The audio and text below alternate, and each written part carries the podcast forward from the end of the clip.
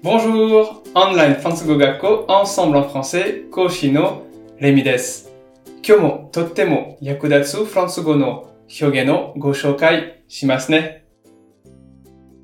今から金魚に餌をやります。金魚って可愛いですよね。せっかくですから今日は魚、ポワソンという言葉を使ってフランス語の表現をご紹介しますね。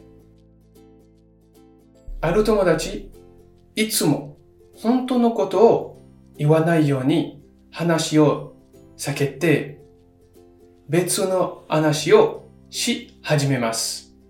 疲れますよね。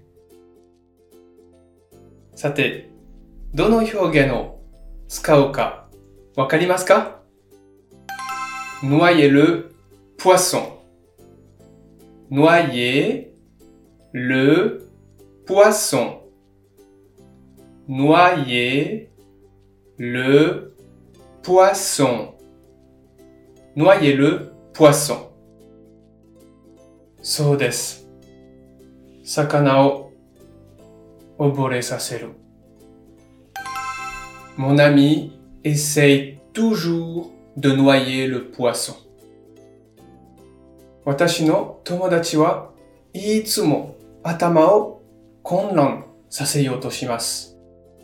話を混乱させて、相手が疲れるのを待つという意味です。